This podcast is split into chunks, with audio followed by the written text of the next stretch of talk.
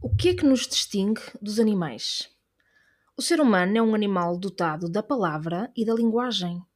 A linguagem permite-nos criar conceitos, nomear os objetos e os seres e construir um pensamento abstrato, atividades que os animais não conseguem realizar. Mas sabem o que é que nos assemelha aos animais? A nossa capacidade de sobrevivência. Senhoras e senhores, bem-vindos ao episódio do Poço.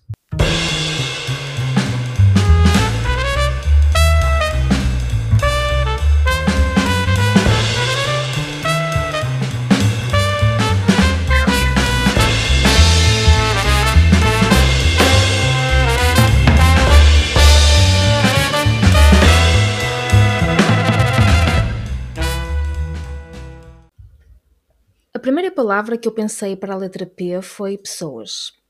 A segunda foi propósito. E a terceira foi ponto de inflexão. De certa forma, todas as palavras que vocês leem e ouvem neste podcast, elas são mais do que pensadas, são sentidas. E sentir é experimentar. É permitir que a vida aconteça e que tu permitas que as emoções façam o seu check-in e a autoconsciência te leve a percorrer todas as entranhas daquilo que te faz um ser humano. O facto curioso deste podcast, que eu tanto me orgulho, é que a minha intenção com ele é precisamente conhecer melhor, permitir-me fazer uma jornada que seja necessária para enfrentar os meus medos, superar obstáculos e perceber que caminhos seguir. E a vida é feita de escolhas, e quando colocamos objetivos anuais de faturação, de métricas, de leads, de clientes, de parcerias, há uma métrica na qual reside tudo, que é o estado pleno de realização pessoal. As três letras que eu escolhi previamente para este episódio, elas são na verdade a framework para sair do título deste episódio. E porquê poço? Porque eu me permiti seguir eh, a jornada do herói. Eu entreguei a minha essência ao universo, eu conectei-me com o meu inner self e a vida simplesmente aconteceu. Se colocarem no Google imagem da jornada do herói, todas as letras deste podcast fazem parte de cada uma das fases dessa jornada. E eu sabia que depois da palavra oportunidade e depois desta fase, viria a fase da provação suprema e, portanto, o poço. Nos últimos meses, a minha vida mudou de uma forma abrupta a morte de uma relação. E quando uma relação morre, tu nunca mais és a mesma pessoa. Tu transformas-te, tu morres também, para renascer de novo enquanto ser individual que tu és. E a individualidade é um fator determinante na nossa essência porque tu és e sempre serás a pessoa mais importante da tua vida e só tu sabes a forma de seres feliz. Com esta morte, a dor chegou e com ela chegou o modo sobrevivência. Este modo é ativado quando o nosso cérebro interpreta que estamos em perigo e a partir desse momento ele faz de tudo para nos proteger. O modo de sobrevivência ele está ligado às partes mais antigas da nossa mente, aquelas que permitiram a nossa sobrevivência na época das cavernas. O cérebro humano, como conhecemos hoje, ele surgiu nada menos, nada mais do que há cerca de 350 mil anos. E nessa época, ativar o modo de sobrevivência era literalmente uma questão de vida ou morte. Detectar as ameaças e buscar proteção e segurança era um, um perigo diário. E esses comportamentos fizeram-nos sobreviver, mas nos dias de hoje eles podem fazer com que reconheçamos perigos onde eles não existem. As emoções que normalmente surgem quando esse modo é ativado são as que ativam o sistema de luta-fuga. Essas emoções são o medo, a ansiedade, a raiva e a aversão. Estes sinais são reflexo em como a nossa cabeça está a sentir-se ameaçada, com medo e busca algo mais do que segurança. E nessa busca nós, nós entramos em piloto automático. Distorcemos pensamentos, temos dificuldade em nos conectarmos com as pessoas e temos uma série de comportamentos para desviar essas emoções desconfortáveis que foram ativadas, que é disso que eu hoje vou falar. É como se a nossa habilidade de refletir sobre os nossos pensamentos e emoções fosse desconectada e nós passássemos a reagir às emoções sem pensar muito, Quando a relação terminou, eu, empreendedora que sou, intencionei ao universo cenouras, objetivos, ou seja, projetos que me ocupassem a mente. Basicamente, entrei em modo trabalho. E o universo respondeu, na altura, além da agência, eu tinha passado à fase final de um programa de empreendedorismo feminino da Embaixada Norte-Americana. Eu estava com o projeto Dog Summit, ou seja, isso foi a primeira cenoura que eu tive. Isso permitiu-me semanalmente ter duas sessões de trabalho e muito trabalho de casa que me ocupou todas as manhãs, das 6 às 9 da manhã, durante 3 meses. A sério. Na altura também recebi um convite para participar num evento para falar sobre mindset e sobre a minha jornada. Ou seja, eu naquela altura eu estava sempre a receber convites. Eu já tinha participado em alguns eventos e na altura eu estava com a cabeça tão automatizada que eu só queria destilar a informação. Então preparei-me no próprio dia do evento para sentir aquela adrenalina.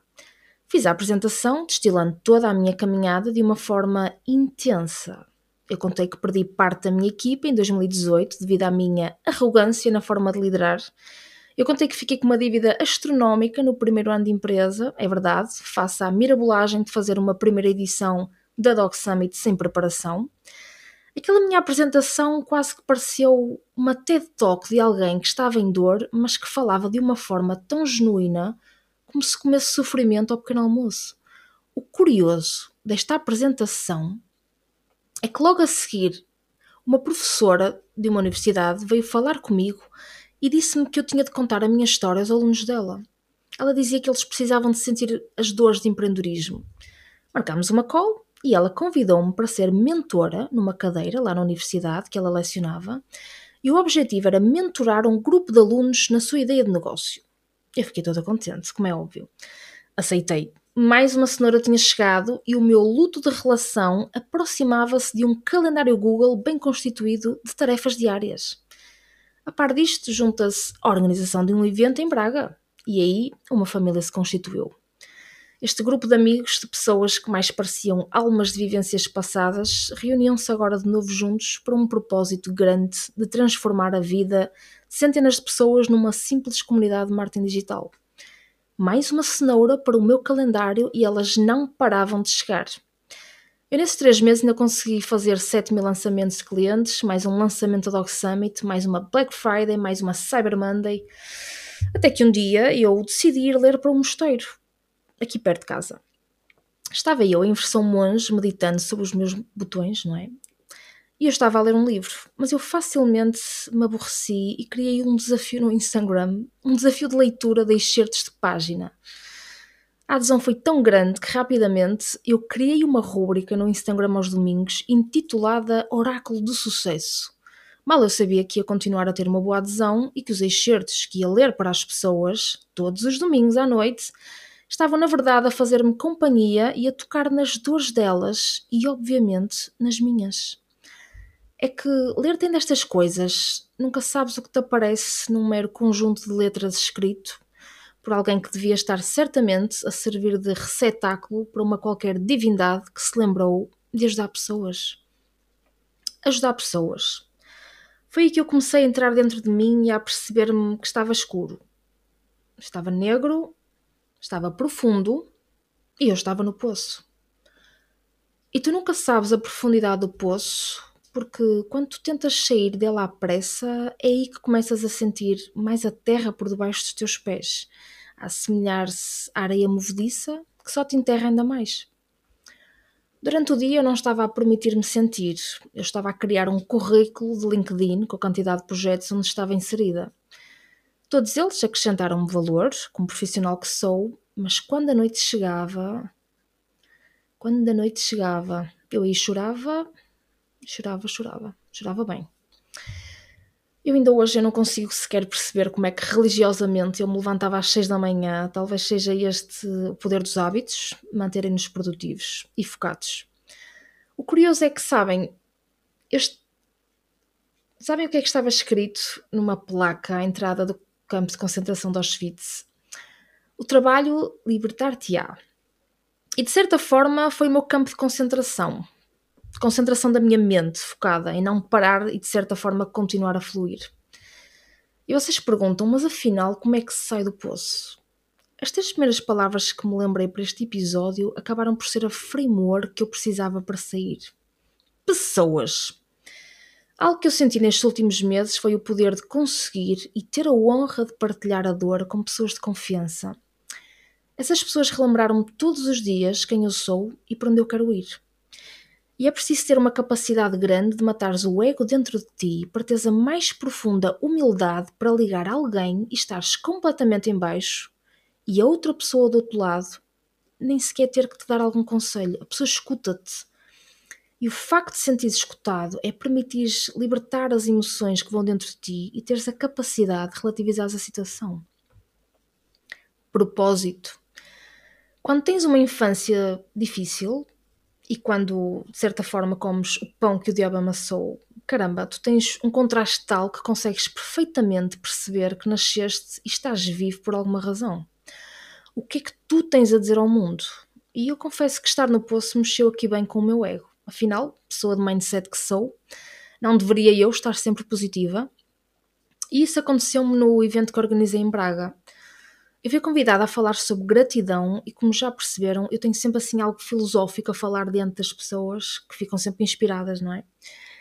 E ali estava eu, diante de 100 pessoas, com uma cara super séria, quase a querer contar a minha vida nos últimos três meses. Eu lembro-me que eu na altura pouco disse, porque na verdade a gratidão ainda não tinha chegado. Como é que eu conseguia falar de gratidão e inspirar pessoas se eu própria ainda estava no meu processo? Na altura eu fiz o melhor que podia e reverti a situação. Em vez de ser sobre as minhas palavras inspiradoras, eu convidei cada uma daquelas 100 pessoas a abraçarem as pessoas que lhes fizeram a diferença durante esse ano. E foi aí que algumas pessoas me vieram abraçar. E é curioso que se calhar era eu que precisava de um abraço. E não há mal nenhum nisso. Eu não quero ser empreendedora de palco. Eu quero ir à luta, quero continuar a sonhar grande e ter a coragem de me superar no caminho. Ter a coragem de sair dos infinitos posses que por aí vêm, porque a vida é mesmo assim.